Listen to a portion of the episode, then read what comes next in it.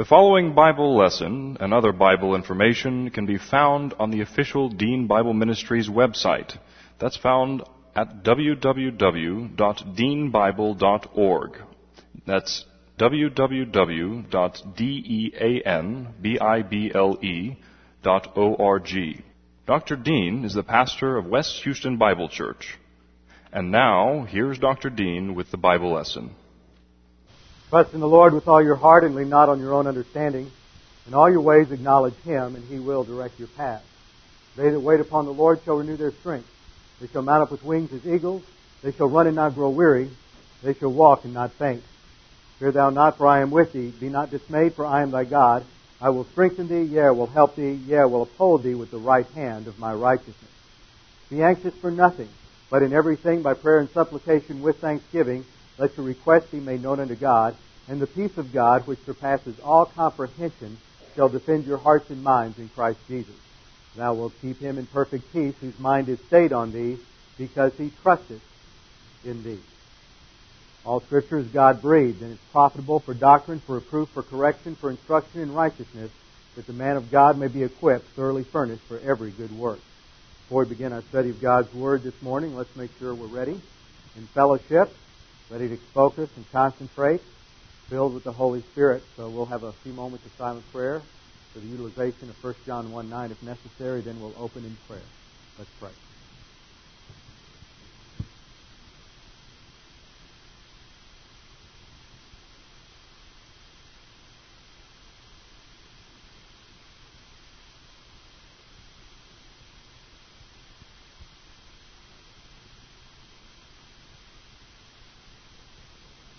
Father, we thank you for your word that you have revealed so much to us.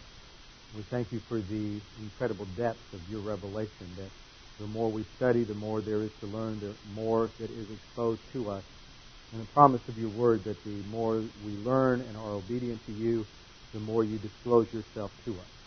Now, Father, as we study your word under the teaching ministry of God the Holy Spirit, who indwells us and fills us, we pray that we would be responsive to the challenge of your word. We pray this in Jesus' name. Amen. Well, we're in our fourth session this morning in our study of the Old Testament. How to understand the Old Testament.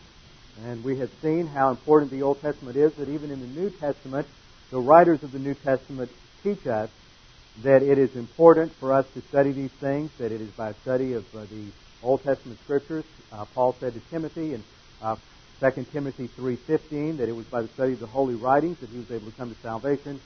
And Paul also tells us in 1 Corinthians 10 that we are to study these things that they happen as an example to us. So unfortunately, many people get the idea somehow that the Old Testament is not as relevant as the New Testament, and yet Scripture says that all Scripture, which primarily had a reference to the Old Testament, is profitable.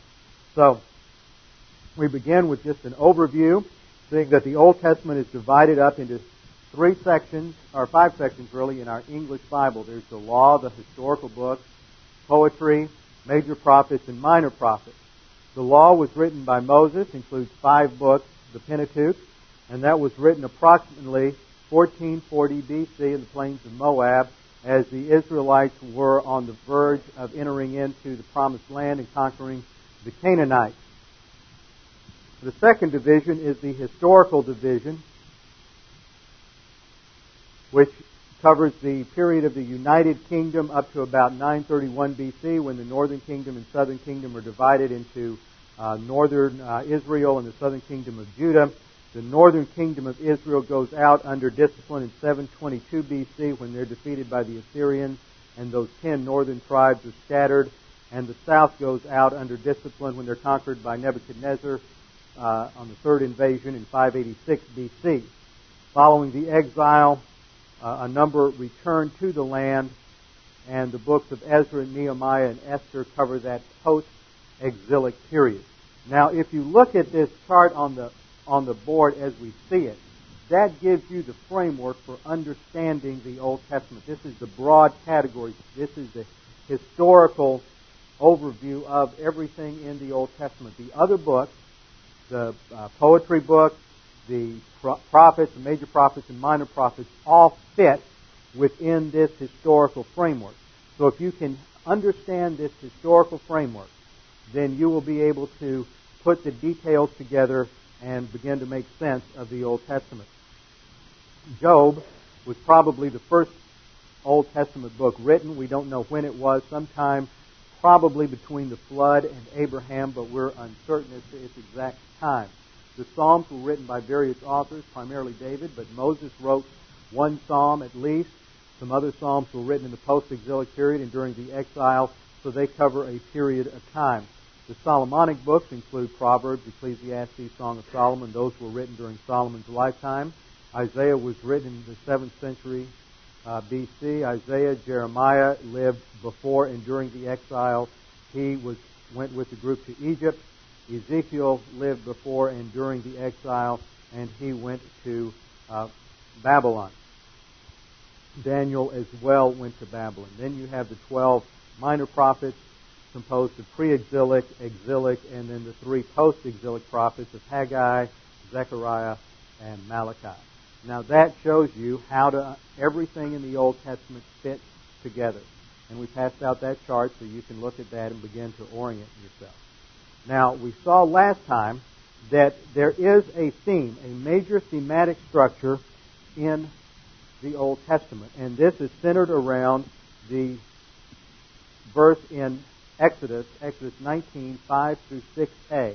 We have seen in our study how you have uh, a fast progression of time through Genesis. From Genesis 1 to 11 covers approximately uh, 2,000 years of, of a history on the earth. And then you have things slow down from Abraham to the end of Genesis. That covers approximately 360 years. From Exodus 1 up through Exodus 19, that too covers approximately 360 years. And then things come to a screeching halt. And from Exodus 19 through Exodus 40, we all of those events take place in under a year. So that tells us time-wise that this is what uh, the focus is of the Pentateuch. The Pentateuch must be taken as one whole document, the theme of which is related to the verse here in Exodus 19:5 through 6a. Now then, God is speaking to Moses. He says, "If you will indeed obey my voice and keep my covenant, then you shall be my own possession among all the people." For all the earth is mine, and you shall be to me a kingdom of priests and a holy nation. That in terms of God's plan for history in the Old Testament, He had chosen the nation Israel, and they were to serve as a priest nation in relation to all of the other nations. And we saw that the primary purpose of a priest is an intercessor and as a mediator. So it would be through Israel that all of the other nations would come to a knowledge of God and be able to worship God. And the central place of worship then would be the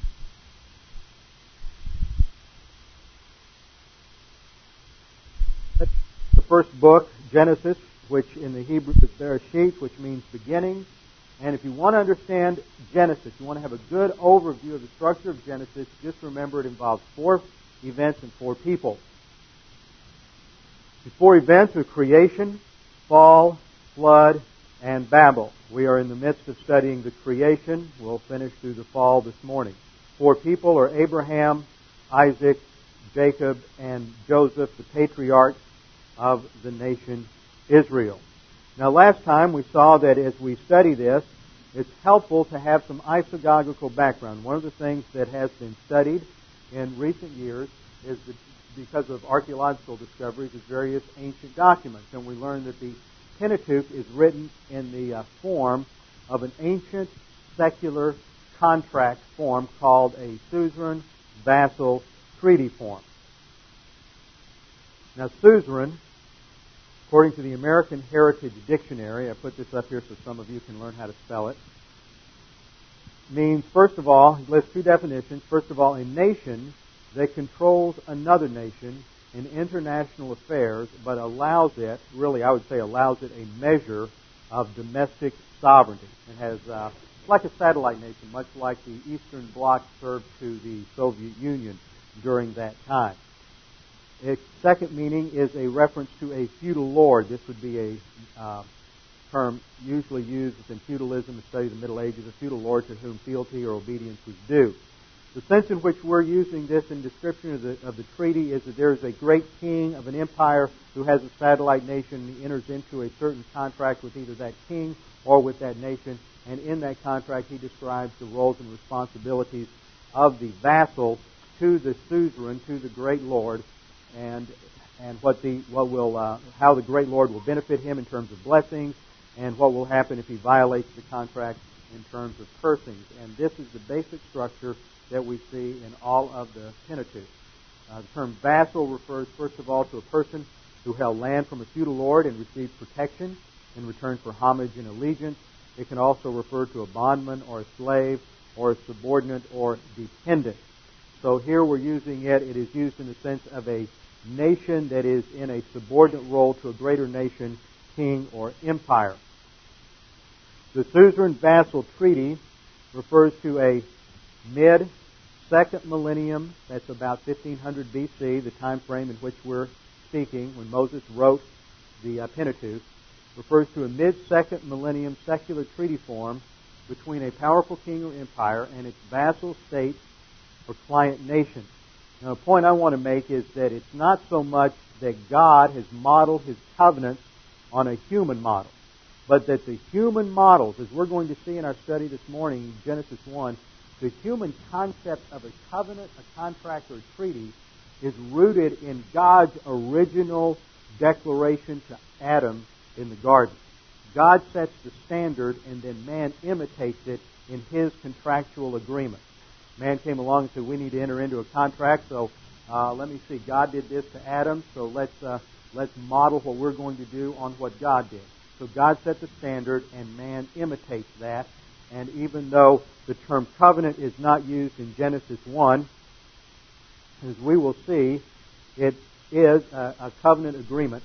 And this is about where we ended last time, that the original account of the creation of man in Genesis 1, 26 and 27 is a covenant establishing situation related to God's statement to Noah. So, as we get started, open your Bibles to Genesis chapter 6, verse 18 and we will look at what God says to Noah. We'll look at Genesis 6:18 and then shift over briefly to look at Genesis 9 before we get into uh, Genesis chapter 1. This is so important to lay the foundation for everything else that happens in the Old Testament. If you can understand God's covenant to Moses and its significance to Israel, because Israel is the center point of the Old Testament. It is not the purpose of the Old Testament. Remember, I said last time that the purpose of the Old Testament is not Israel. Israel as a mediator is a means to an end. So the overall purpose has to do with the nations and salvation. But salvation itself is a means to an end. It is not the end itself. You are saved from something to something. So the overall purpose of the Old Testament must have a, a meaning, a purpose that is greater than simply Israel or salvation. And so it is expressed in terms of ultimately glorifying God in the angelic conflict. Now in Genesis 6:18 we read God speaking to Noah now, but I will establish my covenant with you. You shall enter the ark, you and your sons and your wife, and your sons' wives with you.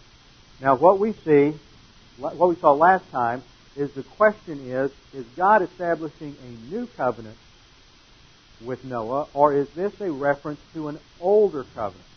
Because in the at this particular time, or in Genesis 6:18, this is the first time that the Hebrew word berit, which means covenant, is used in the Old Testament. And God does not establish a covenant. He does not come down. In fact, I always like the original Hebrew uh, idiom. It means to cut a covenant. That's the term. It doesn't mean to make a covenant, to enter a contract. It's literally to cut a covenant. And God does not come down and cut the covenant with Noah until Genesis chapter 9. So Genesis 6:18 establishes the fact that, that God is going to make a covenant with, with Noah. Following the flood, which was a worldwide deluge, following the flood, when they come off the ark, God enters into a new contractual arrangement with the human race. And we see this in Genesis chapter 9. What you should do when you're taking notes, draw a circle in Genesis 6:18 around my covenant. Draw a line out to the margin and put a reference then to see uh, Genesis 9 1 and following. In Genesis 9 1, we see the provisions of the Noahic covenant laid out by God. God blessed Noah and his sons and said to them, Be fruitful and multiply and fill the earth. Now I want you to take note of some of the provisions here because we're going to see their parallel in Genesis 1. Just as God told Noah and his sons to be fruitful and multiply and fill the earth, so God tells Adam and Isha in the garden before the fall to be fruitful and multiply and fill the earth. Genesis 9 2 reads, And the fear of you and the terror of you shall be on every beast of the earth and on every bird of the sky, with everything that creeps on the ground and all the fish of the sea. Into your hand they are given. Now, this is going to be a slightly different view of man's relationship to the animal kingdom than we find in the pre fall, pristine, perfect environment of the garden. There, Adam is to rule, but there is no hint of fear or domination. In Genesis uh, 9, there's also the institution of meat eating for the human race, which was not true prior to the flood. Prior to the flood, man was a vegetarian. At, at the time of the Noahic covenant, God establishes for man that he must eat meat. Verse 3 Every moving thing that is alive shall be food for you. I give all to you as I gave the green plant. Now, that sentence, as I, that clause rather, as I gave the green plant, goes back to what God says in Genesis 1. That God says, I have given all the um, plants in the field for your food. So God's ultimate provision for this goes back again, showing the similarity between the Noahic covenant and what takes place in Genesis 1. Genesis 9 7. And as for you, be fruitful and multiply, populate the earth abundantly and multiply in it. Now, I, behold, I myself do establish my covenant with you and with your descendants after you. And so this is a worldwide covenant between Noah and God. And so this covenant, the Noahic covenant, is still in effect today. We still look outside at times when a storm's coming up and we see a rainbow. That rainbow is the sign of the Noahic covenant. It has not changed and will not change until God destroys the earth by fire at the end of the millennial kingdom. Now let's go to our passage in Genesis 1, 26 and 27 to understand the significance of the human race. When God said, Let us make man in our image according to our likeness, and let them rule. Notice here it's rule over as opposed to fear being upon the fish of the sea. He is to rule over the fish of the sea and over the birds of the sky and over the cattle and over all the earth and over every creeping thing that creeps on the earth. And God created man in his own image. In the image of God, he created him, male and female. He created them. And God blessed them. And God said to them, Be fruitful and multiply and fill the earth and subdue it. Notice the similarity with Genesis 9. If Genesis 9 is a covenant, this is all that I'm saying, is if Genesis 9 is a covenant, then Genesis 1:26 through 30 is a covenant. Even though the term covenant is not used, because of the similarities, the parallel, and the terminology, what we have here is the first covenant between God and man. It is a contractual relationship that God enters into with man. And this is because we will see in Genesis 2 the, the uh, one test, the tree of the knowledge of good and evil.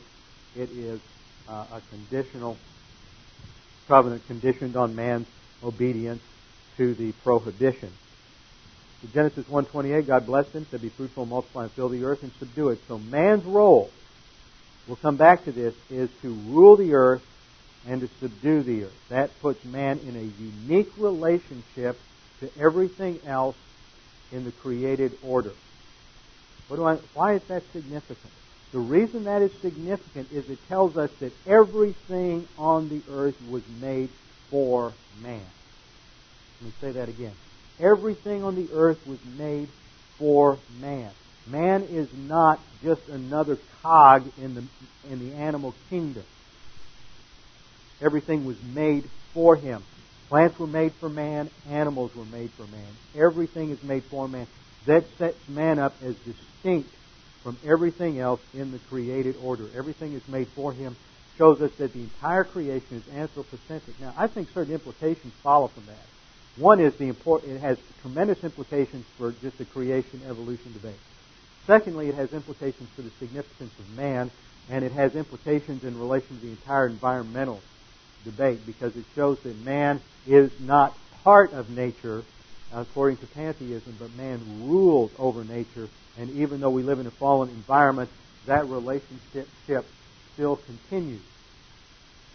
I think another implication here is that uh, on the issue of population explosion, everybody gets worried every now and then about how populous the earth is getting. We forget that God's in control and that the original mandate was reiterated in Genesis 9 to be fruitful and multiply and fill the earth, and God has not stopped that. Remember, if the rainbow is set as the sign of the covenant, to be fruitful and multiply and fill the earth is just as much part of that covenant and still in effect, as is everything else in the Noahic covenant, including capital punishment. So as long as you, see, go outside and see a rainbow, these things are still in effect. God is the sovereign in control. So we don't need to be uh, concerned, upset, punch the panic button over these environmentalist issues and population explosion issues and all of this because the only reason you do that is if you have rejected at the beginning a divine viewpoint view of the purpose for the human race and purpose for human history. Let's go on verse 29. And God said, Behold, I have given you every plant yielding seed on the surface of the earth, and every tree which has fruit yielding seed, it shall be food for you. And this just shows that God has supplied abundantly for man, that God in His grace always supplies everything man needs. This is a principle that we will see again and again and again throughout the Scriptures. God is sufficient for man. He always supplies everything man needs. The problem is not that God hasn't supplied everything man needs, but that man continuously rejects that provision and wants something else. He wants to redefine everything. So, brings us to point one this morning the creation account of man as the image of God in Genesis 1 26 to 27. Creation of mankind occurs on the sixth day in Genesis chapter 1, and that sixth day is then picked up as the theme for chapter 2. Chapter 2 focuses on everything that takes place on that sixth day. This is a stylistic device in Hebrew narrative that is very common. It's called pearling. That's the technical term for it. It's called pearling, like a pearl that you find in an oyster. What you'll do is you'll have a series of events, a string of events, a string of pearls, and then you'll go back and you'll pick one of them, and that becomes the subject that is expounded upon and developed in more detail in the next section. So you have a string of events. You have seven days, six of, of God's creative activity, the seventh where He rests, and then in the next chapter you come back and take one event, primarily on day six, and that, beca- that is expanded and developed in the second chapter. But first we have to look at what takes place here in verses 26 and 27. God says, let us.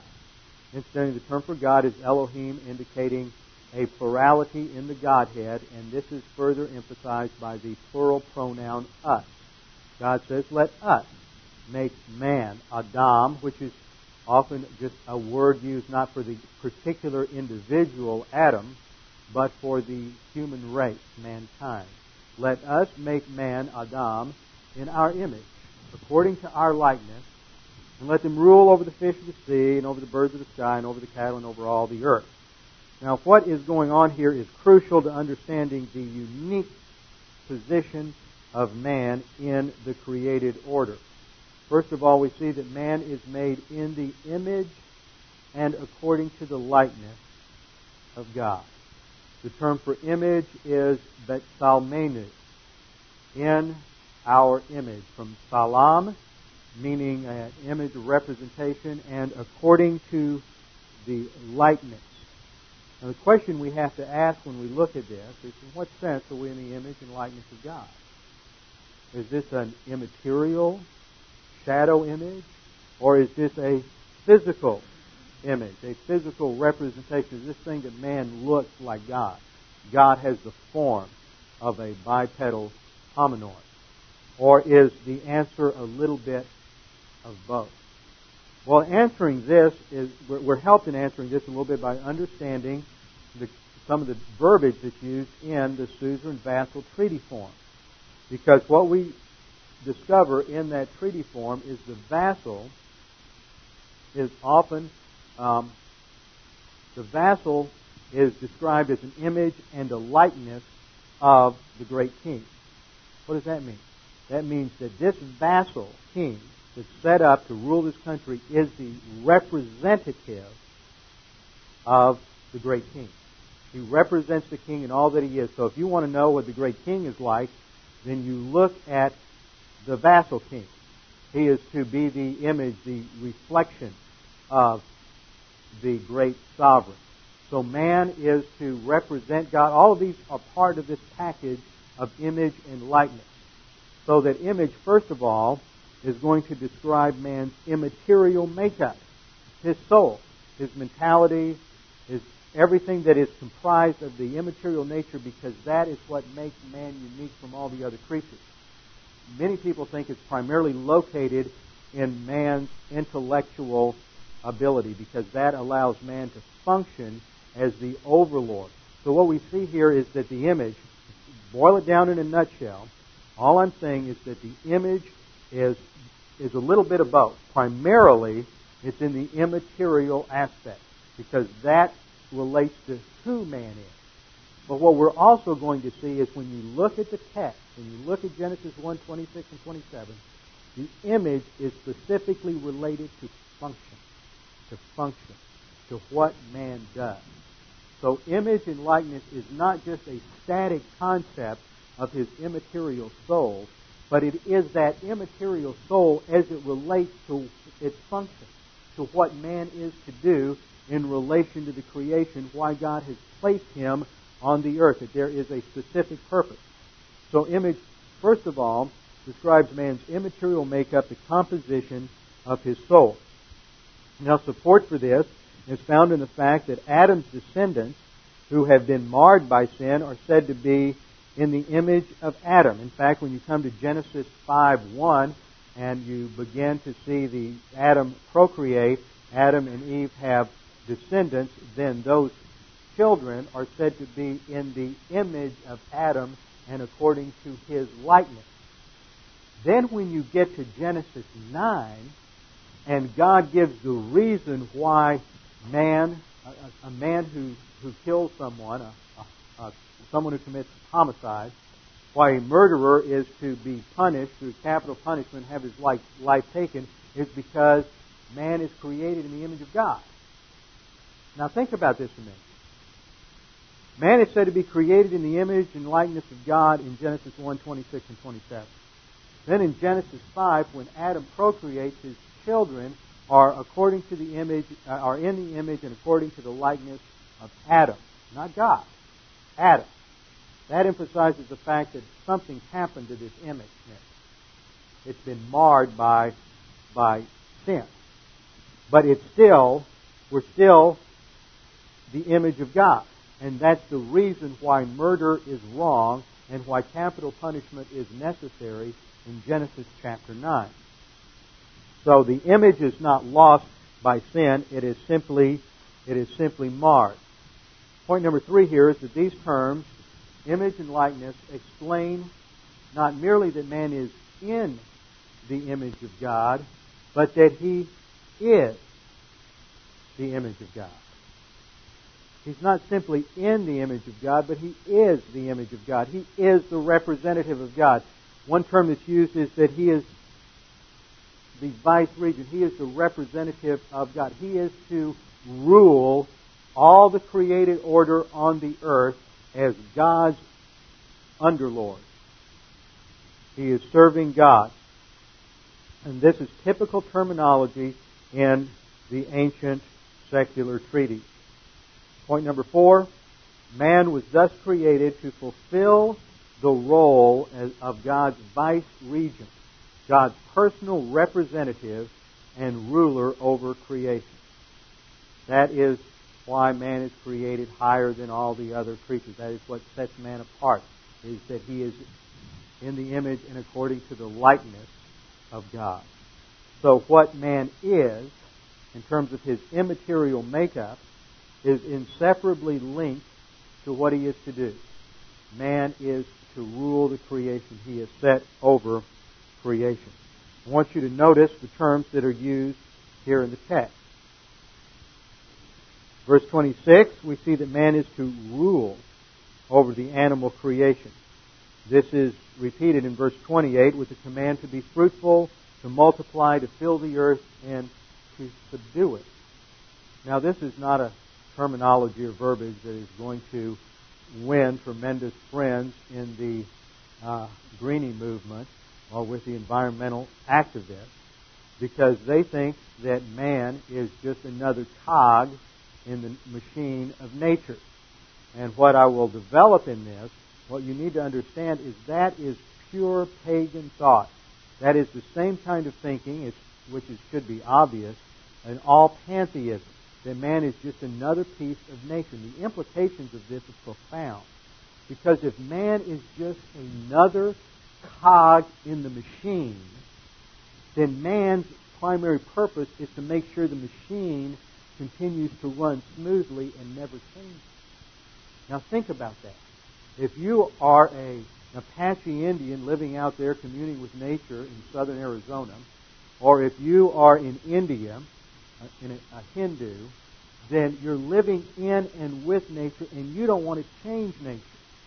Because if you do much to change nature, then you're going to upset the harmony and the balance of nature, and now you've got major problems because that represents ultimate reality. Nature is God, and God is nature in a pantheistic sense.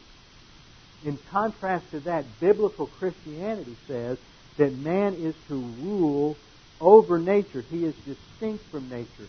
So that God has given him all of these resources, and man's responsibility is to develop them, to do something with them, and that is going to change and transform nature. He's not simply to be static, he is to build and develop and to grow. He's to get involved in mining operations, logging operations. Man is supposed to get involved in agriculture and farming, all of which is going to transform nature because man is over nature. God, God created everything in nature to be utilized by man. Now, it should be utilized responsibly. It should not be, the land should not be raped. But you see, as a Christian, we should have a biblical view of ecology and responsible use of our resources and not a pagan view. And there's a difference. Even though there are maybe a lot of similarities, there are vast differences. And if you operate on a pagan view, on a pantheistic concept that man is just part of nature, then you will be anti-technology, you will be anti-development, you will be uh, will end up being anti-logging because my my my we might affect a spotted owl or some other you know, creature in there, but without recognizing the fact that all this is created for man to rule and to subdue. That's what the terminology means. So this is very important to understand all of these aspects and its implications. Now, when we come to looking at the image, one of the things we need to notice, few principles, that man is created in this image to fulfill his role as the vice regent, and the physical body is to house the immaterial representation of God. Now, what I'm getting at here is that it's not just a physical image. I mean, it's not just an immaterial image. It's not simply the soul. But that your physical body, the physical body, the way in which man is made and shaped and formed physically is related to his function. So, God designed man to man physically to be the perfect physical machine in order to fulfill the responsibilities of being in the image and likeness of God. Let me make that more clear. In order to, to have a creature fulfill the responsibilities God intended, God could not devise a better way to do it than the way you and I look. That's profound. Especially when you think about all these odd little creatures that George Lucas and Steven Spielberg and Gene Roddenberry and everybody else tried to imagine. Uh, of course, they're restricted because their actors have to look at, are all bipedal hominoids. But God created us this way for a reason. So the physical body is not just by chance. Man's physical makeup is not secondary or just a, a, a chance thing, but it is specifically designed by an omniscient God to be the best form in which the immaterial image of God could express itself. Secondly, our physical body was known by God to be what would eventually house the incarnation of the second person of the Trinity. Therefore, for God, eternal, infinite God, thinking in eternity past, now what is going to be the best physical form for me to take in order to express my nature to mankind? What's that going to look like? So when God designs the human body, He knows that eventually He's going to be incarnate in that human body. So it's going to be a physical form that will be the best and highest representation of His essence. Once again, we don't look the way we do by chance. There is specific design to that. Our physical body is to be the highest and best possible home in which in which and through which the immaterial image will function. Conclusion Human physical design is not by chance or simply a functional design, but is specifically designed the way it is to express God's will and to house God's Son and to fulfill man's destiny. God is intimately involved in not just the immaterial creation of the soul, but there is purpose and significance to the physical house in which the soul lives. Now, when we look at Genesis 1, we're told that man is to rule. Rule comes from the Hebrew word radah, which means to have dominion, to rule, or to dominate. This is not a passive term. This shows that man is supposed to take initiative and he is to plan, he is to develop, he is to utilize nature for his own purposes. He is to exercise control and inventiveness. The word subdue is from the Hebrew word kabash, which means to subdue. It's used later of, of uh, kings who subdue a foreign army. It means to bring something under control, to bring it into bondage. So what man is to do is to go out and bring nature under his control. This is in contrast to pantheism, which says that man just lives and goes with the flow. He just lives with nature. He's part of nature. But we are to bring nature under our control. That means that we are to learn everything there is to learn about the creation. So all of science should have its roots in understanding what this is sometimes called the dominion mandate the dominion mandate that man is to go out and control his environment. That means we have to learn everything there is to learn about the environment. We categorize and classify everything. And that includes, of course, theology and doctrine. We have the Word of God and we have to bring it under our control, and we do that by studying every detail. There's a tremendous analogy here that just as God creates the animals, and you have all these animals, just all this random data, so to speak, out there, and then he begins to bring them to the man, and the man has to name them.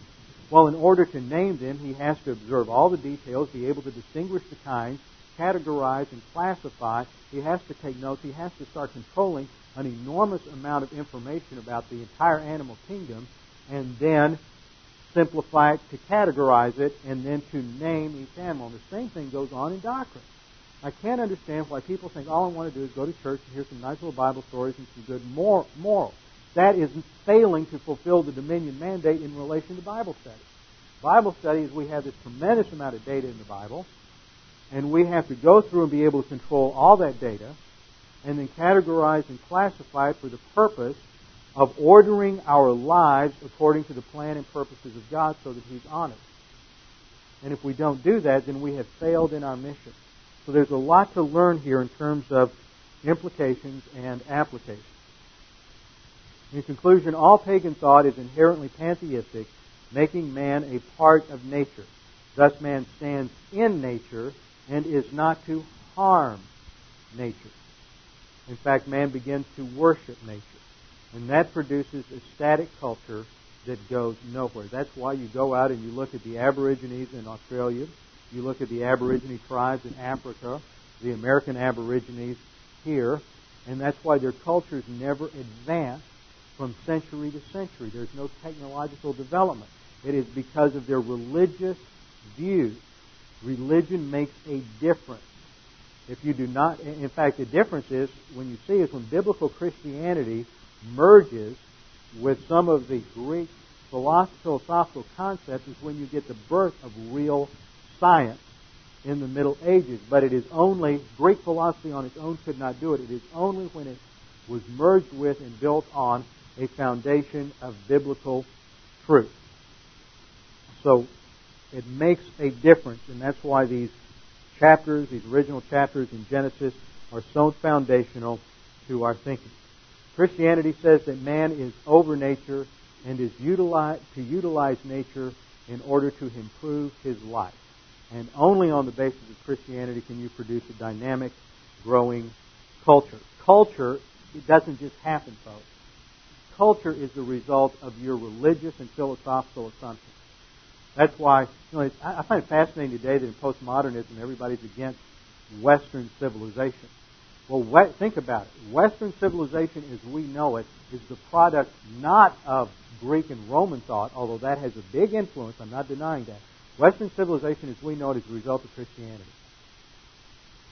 Because Christianity came in and changed the pantheism of the barbarian tribes, the pantheism and the, and the polytheism of Greek, Greek and Roman thought.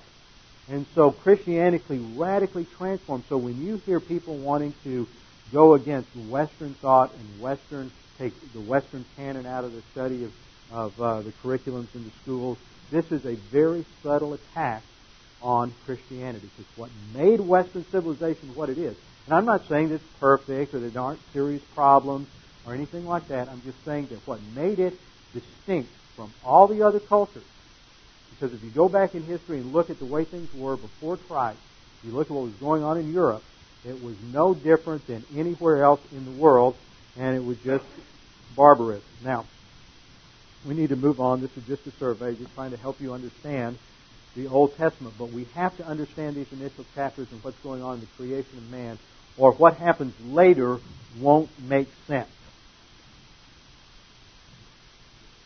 In the image of God, it is man and woman together that represent God on the earth. God makes the image male and female. It's not male, so this shows that there is an essential identity and equality between male and female. So this destroys any kind of view of male dominance in terms of that the man is inherently better. He's different he has a distinct role. As we'll see, the woman has a distinct role, but as image bearers of God, they are to work together as a team to fulfill the dominion mandate. But in that team, just like in any team, there's a distinction of role. And then finally, the believer being conformed to the image of Christ is to represent Christ as ambassador on the earth. You see, what has happened is man's created in the image of God. And then that image is marred and distorted by sin. So man procreates and replicates according to the image and likeness of Adam. Then when you come into the New Testament with regeneration and sanctification by means of God the Holy Spirit, we are being renewed according to the image of Jesus Christ. As a believer grows and matures on the basis of doctrine and his thinking is transformed, he moves back to where he can have that same kind of divine viewpoint look on history and on nature that characterized Adam so that he can begin to fulfill the role that God originally assigned to man. Because the human race and human history has moved from normality before the fall to abnormality after the fall, and is only through sanctification that we begin to return to normality and to be able to fulfill the original conditions that God laid out for the creation of man. And in the church, this defines man as the image of Christ, is the ambassador. Just as Adam was to represent God to the creation as the vice regent, so the believer is to represent Christ to the earth as the ambassador of Christ. Now, when we come to Genesis chapter 2, Genesis chapter 2 is going to expand the concepts that we see hinted at in Genesis 1, 26 and 27. In Genesis 2, 15 we read, Then the Lord God took the man and put him into the Garden of Eden to cultivate it and to keep it. And then if you look down at 19 and 20, we read, And out of the ground the Lord God formed every beast of the field and every bird of the sky and brought them to the man to see what he would call them. Whatever the man called the living creature, that was its name.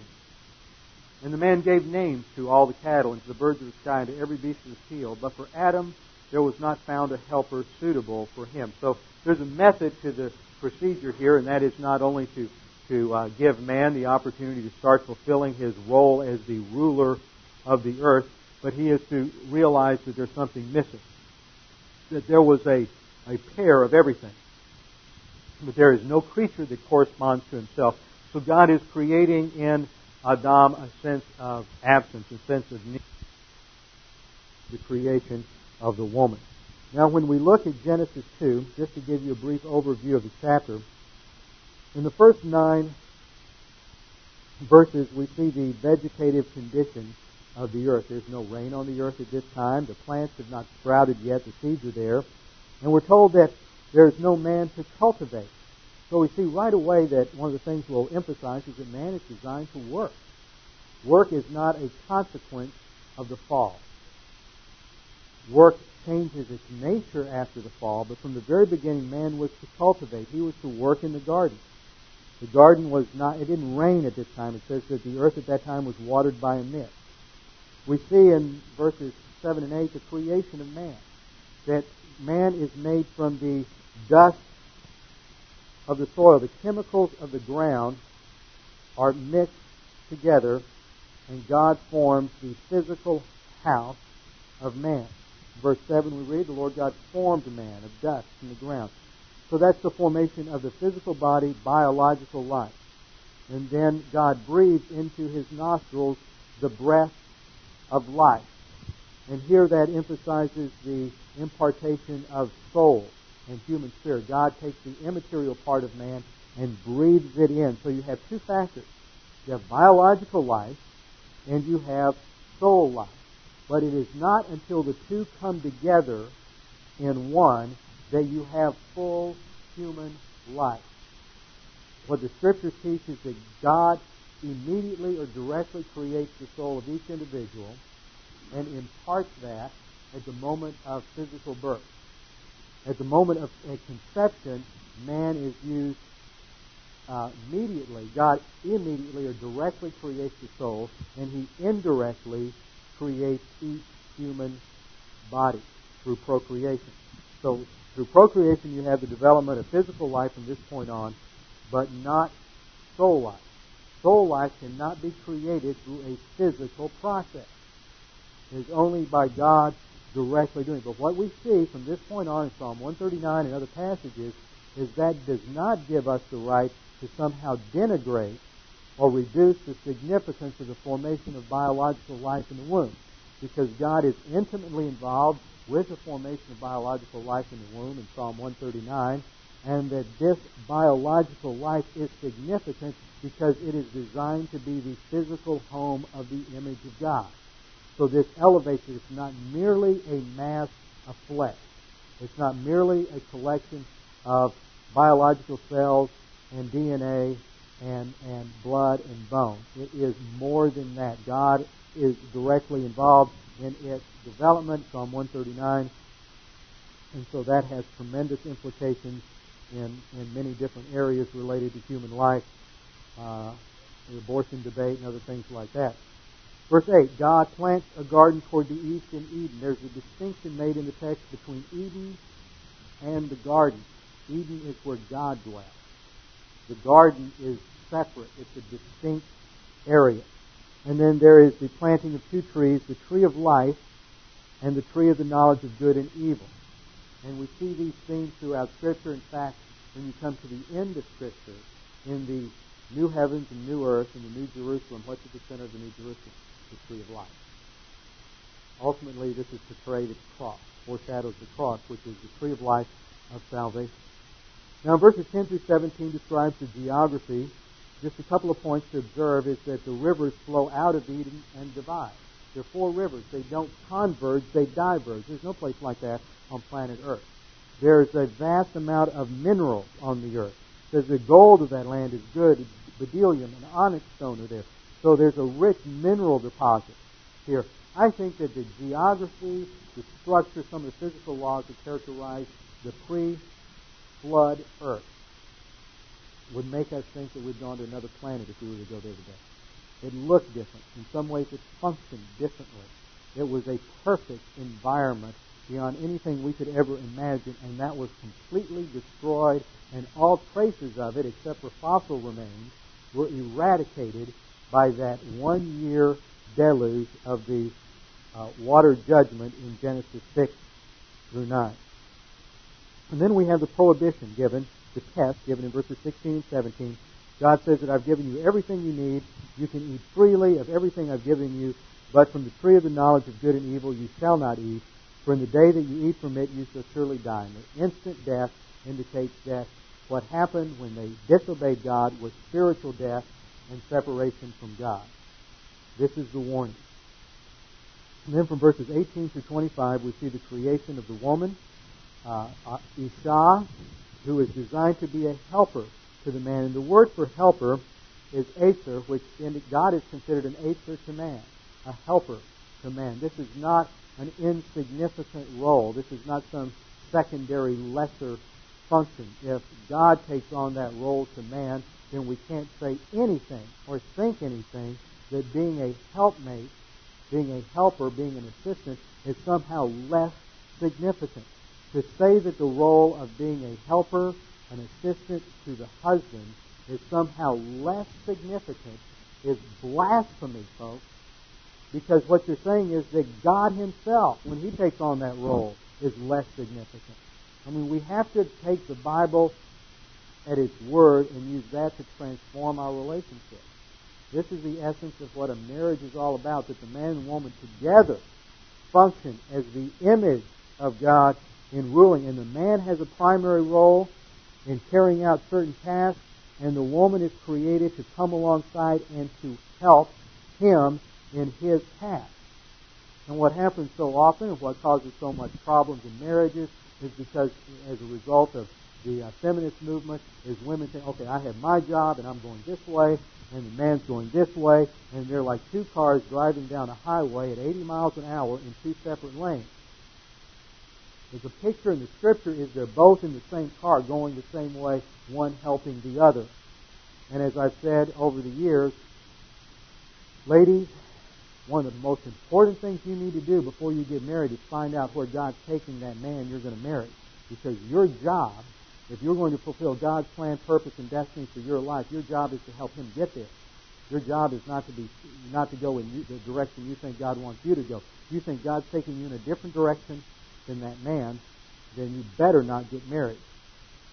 Because you that is not the design. The design is that your role is to help him get where God's taking him not for you, not for y'all to just kind of get together for companionship and have a good time as you go in your separate directions. So the woman is designed to be a helper, an acer to help the man. Now, verse 19 and 20 go on to describe the function of man in terms of the work that he's carrying out. But I want to go back and look at verse 15 just a minute. The Lord God took the man and put him in the Garden of Eden to cultivate it and to keep it. And here we have the word for cultivate is the word avad. In the Hebrew, it means to work, to serve, to carry out responsibility. So a lot of times people get the idea, well, all they did in Eden was just sat around, they ate fruit, and they just had a great time. But what we see here is there's a responsibility there. They're designed to work, avad, and incidentally, the same word is used of worship, to serve God. So their work, their entire life was in service and worship to God. The two terms here are related to worship, and what we can begin to do, if we had time, is to begin to develop a theology of worship by looking at this verse. That ultimately worship is carrying out the responsibilities that God gives us. Now, in order to carry out the responsibilities that God gives us, first of all, we have to understand what they are, don't we? And the only way we can understand who we are and what our responsibilities are is to study the Word of God. We don't get that by going out and doing empirical studies in sociology.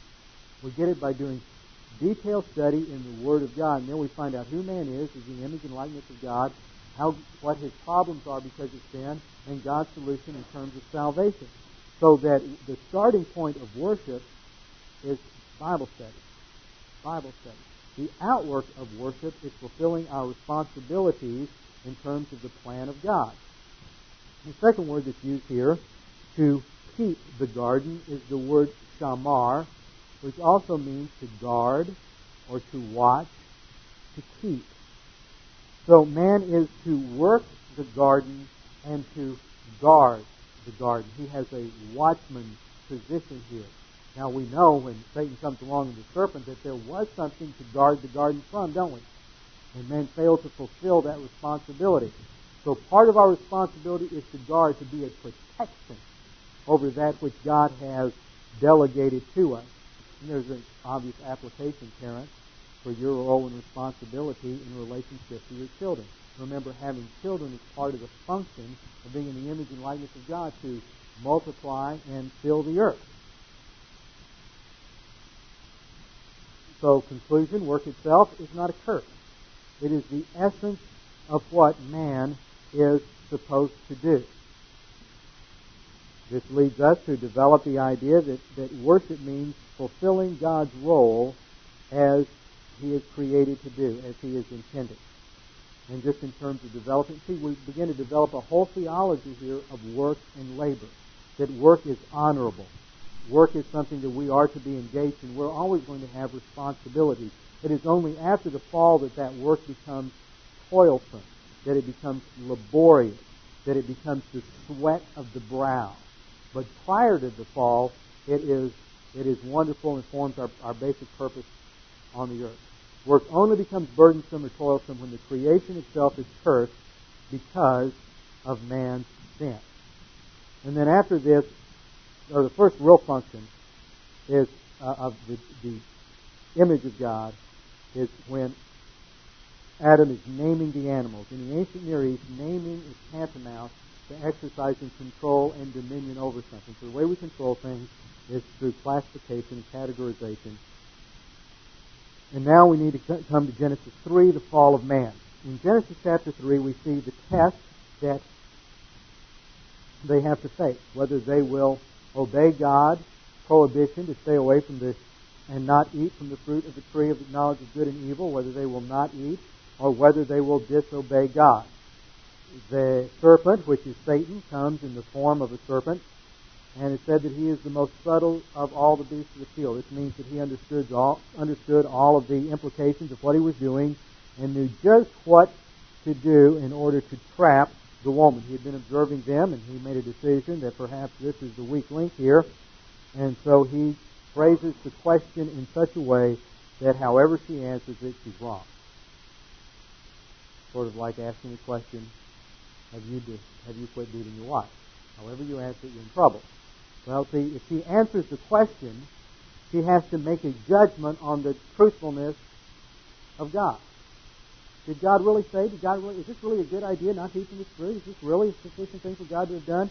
And so she, by answering it, she has to judge God, and therein lies the basic or the root problem. Now, if she doesn't sin. It's not sin until she actually eats. But once she starts to think independently, the die is cast. So the woman sins first, and then the man. But because the woman's deceived and not the man, that has tremendous implications later on for leadership and for uh, the role of women in the church, the role of man in the church, and in leadership in 1 Timothy chapter 2. So they fail the test, and the result is a knowledge of sin. They are told they know good and evil, and this is human good. This is not good in terms of righteousness. They already knew that. This is good in terms of counterfeit good. This is good in terms of human good. This is not uh, good in terms of perfect righteousness. So we read in verse 7 the eyes of both of them were opened, and they knew that they were naked. Now they're exposed, they're vulnerable, and they try to solve their problem on their own by sowing fig leaves. This is typical of mankind. He tries to solve his problems from his own resources rather than upon God's resources. And then when God comes to walk in the garden, they hide. They hide from the Lord, and the Lord seeks them out. And again, we see this consistent pattern that God seeks out man. This is the grace of God. God does not leave man in his fallen condition. He continually reaches out. God does everything necessary for man all the time. He continually provides. The issue is man's volition. And then he calls man, he locates man, and he pronounces the curse. And we see this laid out in Genesis 3, 14 through 18. In Genesis 3, 14 and 15, we see the curse on the woman. I mean, on the uh, on, on nature. And the Lord God said to the serpent, because you have done this, cursed are you more than all the cattle. What's the implication there? The cattle are cursed too. See, cursed are you more than the cattle. All nature is going to be cursed. The entire animal kingdom, the entire vegetative kingdom is going to resound with the consequences of Adam's sin. But you, serpent, more than all the others and more than every beast of the field. On your belly you shall go, and dust shall you eat all the days of your life. The implication from that is that the created order moves from perfect environment to fallen environment once removed. We're going to get fallen environment twice removed after the flood. So they had a better environment before the flood than we have now. It's only once removed from uh, a perfect environment. Verse 15, and I will put enmity between you and the woman. Of course, he's talking to the serpent and between and, and Satan who is in the serpent, and between your seed and her seed.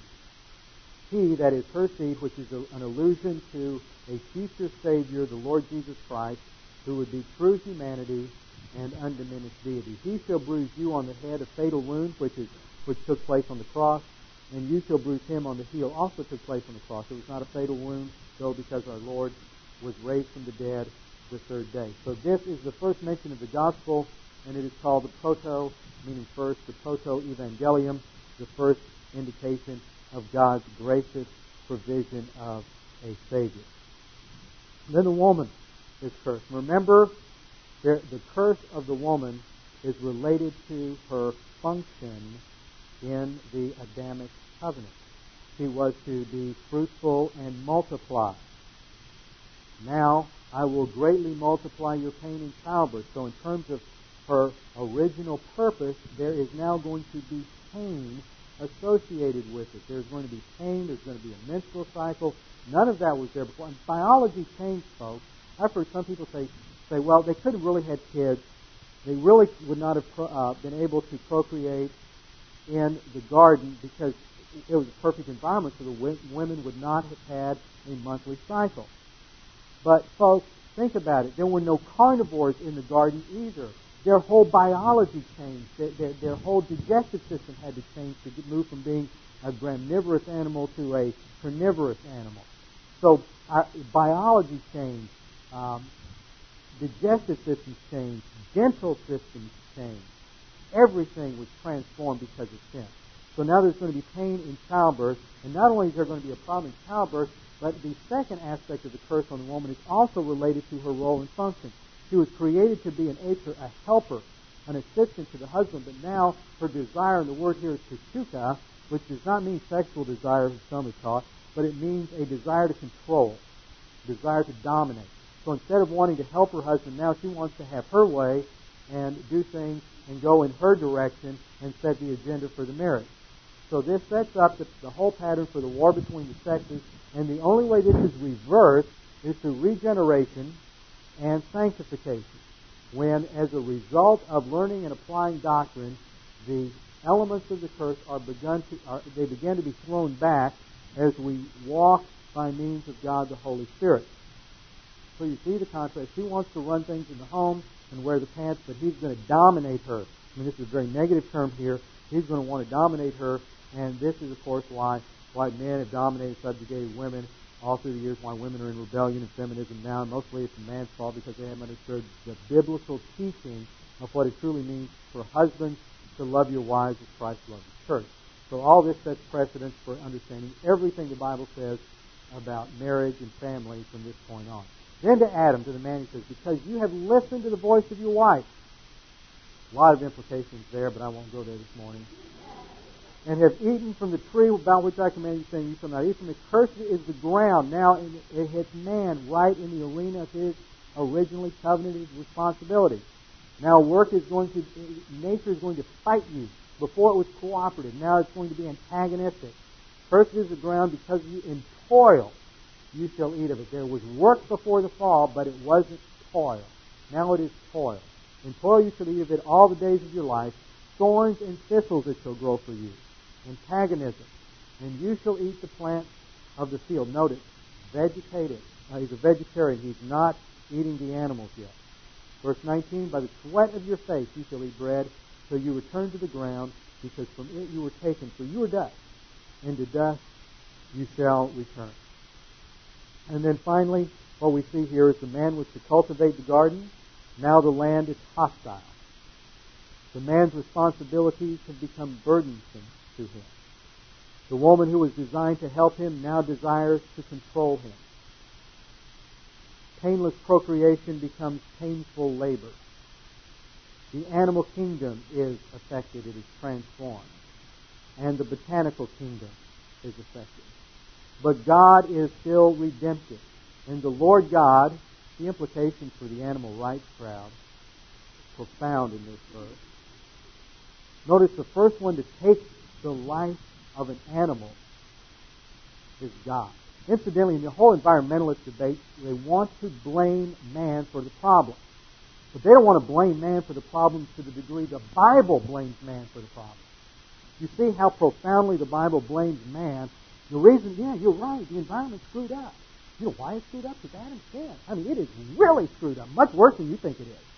I mean, there's no Greenpeace advocate out there who thinks that the environment is as screwed up as the Bible says it's screwed up. He can't live with that. He just thinks it's uncomfortable for him. So the Lord kills the first animals. Why? To indicate the seriousness and the devastating consequences of sin. And to give the visual image picture of what has to be done to solve the problem. This is serious. This is profound. Life has to be taken.